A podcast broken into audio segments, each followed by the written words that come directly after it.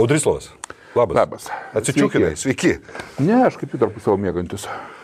Mes filmuojam, kada čia mes turim 5 valandas, 17 minučių. Man, mane, mane šį rytą pažadino, saubingai anksti kažkur taip 9 ryto, supranti aš. Nes tau dainavo man užsakyta, kaip tas serenada tau. Nu. ryte. Čigonų choras. Mhm. Ir rodė tau. Čigonų. Ir aš normaliai ne- ne- neįsimiegojęs ir toks jau gandariu. Važiuojam. Gerai, mes turim labai daug klausimų, kaip jūs turbūt suprantat. Kažkas rašė, tai nebus klausimų rekordas. Taip, jau dabar matosi, kad tai klausimų rekordas. Tai kai kurie atsakyti, kai kuriuos greit prabėgsim dėl to ir taip toliau. Davidas, kaip dažnai vyksta karo belaisvių pasikeitimai ir kokie tie skaičiai, kur ir kaip vyksta pats procesas, kad būtų galima detalių. Visas dalykas rodomas per televizorių, visi norintys gali pasižiūrėti, skaičiai irgi yra pas, ir pas ukrainiečius, ir pas rusus, tai iškeistas klausimas. Nu. Nu, normalus klausimas. Nu, Tai tik žmogus pasidominti. Aš, ką, jam- Gal tu daugiau aš žinai? turiu. Gal tu daugiau žinai iš savo kažkokių slaptų. Man tai visiškai neįdomu. Neįdomu, kiek ten su belaisviais kokia Taip, reikia? visiškai ne. Ok. Tau įdomu, kas laimės ar ne iš viso? Man įdomu, kas laimės. Okay. Klausimas abiems. Tikriausiai jau matėte vaizdus, kaip kasami įtvirtinimai palei vakarų Krymo krantus. Ar manote, kad iš vis įmanoma, jog bus polimas prie Krymo krantų? Aš nežinau, negaliu komentuoti. Ne, tikrai ne, nes koriečiai pašiausiai neturi desantinių laivų. Tokiam, tokiai kvailystėje, suprantate, iš viską, kam tai reikalingas desantas iš jūros. tokie neturi? Ukrainiečiai. Pasigirdo koriečiai, ok.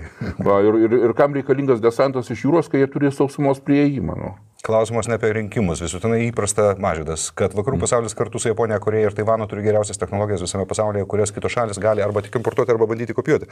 Tai klausimas būtų, ar žinot kažką, ką Rusija, Kinija, gal ir tas pats Iranas gamina technologiškai pažangesnį nei mano minėtas vakarų pasaulis? O, aš tikrai tokiais dalykais nesi, e, nesidomėjau, bet mes e, puikiai matom, kad, pavyzdžiui, Irano dronai yra geresni už Rusijos, nors Rusija save įsivaizdavo esanti pasaulio bamba. Aišku, Rusijos kosminės technologijos, jeigu kokybiškai gaminamos, yra geresnės už Kinijos ir šiaip jau pasaulinio ligmens, kadangi kartu su amerikiečiais jie laiko tą uh, tarptautinę kosminę stotį. O šiaip tai, na, Jeigu mes imam karinius dalykus, tai pavyzdžiui, kur Rusija iš tikrųjų pirmauja pasaulyje jau pusantro šimtmečio, tai įvairios o, mm, perkėlos. Tai yra e, e, e, priemonės skirtos persikėlimui per vandens kliūtis. Mm. Iš esmės, pavyzdžiui, rusų bontoninius parkus yra nukopijavę ir vokiečiai, ir amerikiečiai. Okay. Tomas klausia. Sveiki, ar praktiškai ir teoriškai įmanomas NATO prevencinis smūgis rytų kaimyną? Ne. turėsi- Okay. Audrius, sveiki, klausimas būtų toks. Kas lėmė tokią Matijo Šaičio pergalę Kaune? Au. E, Trys dalykai. E, Pirmiausia, e, tai, kad Matijošaitis, aš turiu tą pripažinti, nors jo baisiai nemėgstu, o tikrai ūkiškai tvarkosi. Antras dalykas, e, e, tai, kad ne viena partija nesugebėjo statyti bent kiek e, normalų kandidatą į merus, kuris būtų jam konkurentas. Nu Ir trečias dalykas, aišku, tapino parama. Marius, sveiki, gal yra kokių įdomesnių išvalgų iš Lukašenkos vizito pas Ksy? Nesidomėjau. Aš šiandien buvau vyriausybėje, jeigu ką, ir iš aukščiausio vyriaus- vyriausybės pareigūnų išgirdau, kad gali būti taip. Čia yra hipotezė, kad jis dirba laiškanešiu tarp Putino ir, ir, ir šį mm. tam, kad, kad, kad vakarų akimis netrodytų, kad Putinas per daug bendrauja su šį.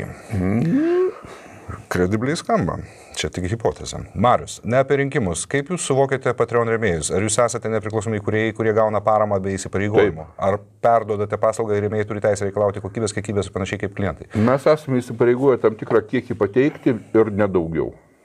Taip, bet e, čia aš gal išsiplėsiu tau leidus. Mhm. Marius labai gerą klausimą uždavė. Ir šiaip jau banaliai galima pasakyti, kad e, teisė nespėja paskui technologijas, šiuo atveju Patreonas būtų visiškai naujas dalykas, bet e, kalbant realistiškai ir garbingai ir gražiai, be abejo, jeigu mes pateikiam kokią nors laidą, kuri yra gerokai trumpesnė ir akivaizdžiai išudina ir Marius parašo mums, gražinkit man, reiškia, Nu, jo. tai aš tikrai gražinsiu. Bet Bet mes taip nedarom. Nu, mes taip aš neatsimu, kad būtume padarę.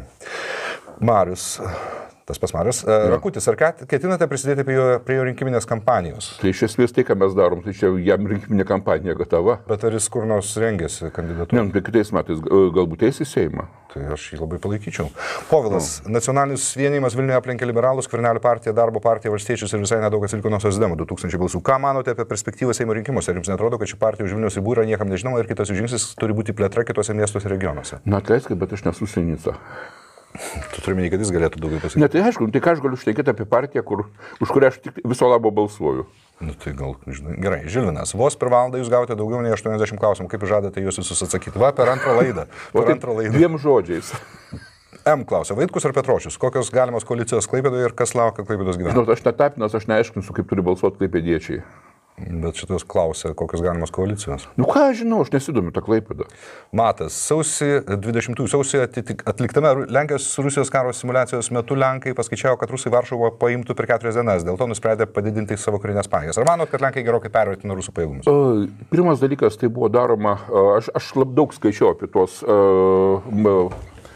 štabų pratybas iš esmės. Ten buvo daug labai niuansų.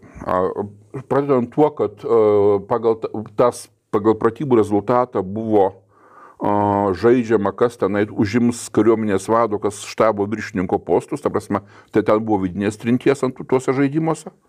Baigiant tuo, kad iš tikrųjų tai buvo tai, tie laikai, kai uh, tiek Lenkija, tiek visas NATO įsivaizdavo, kad Rusija yra tokia galinga, kokią jie save vaizdavo. Mhm. Bet uh, trečias, turbūt svarbiausias dalykas visose pratybose buvo, kad visose pratybose, kurios daromos, tai priešas yra vaizduojamas turintis uh, maksimalią galę, kokią jisai gali turėti pagal formalius uh, požymius. O, sa- o savo pajėgos yra tokios, kokios yra. Tarsi, iš esmės, tokiuose šta- štabų pratybose saviškiai uh, turi visada pralaimėti. Nes tik tokiu atveju tu gali įsiaiškinti, kur pas tave klaidos yra. Mhm. O, taip kad, bet sakau, tenai, bet šalia to ten buvo daug visokių niuansų ir buvo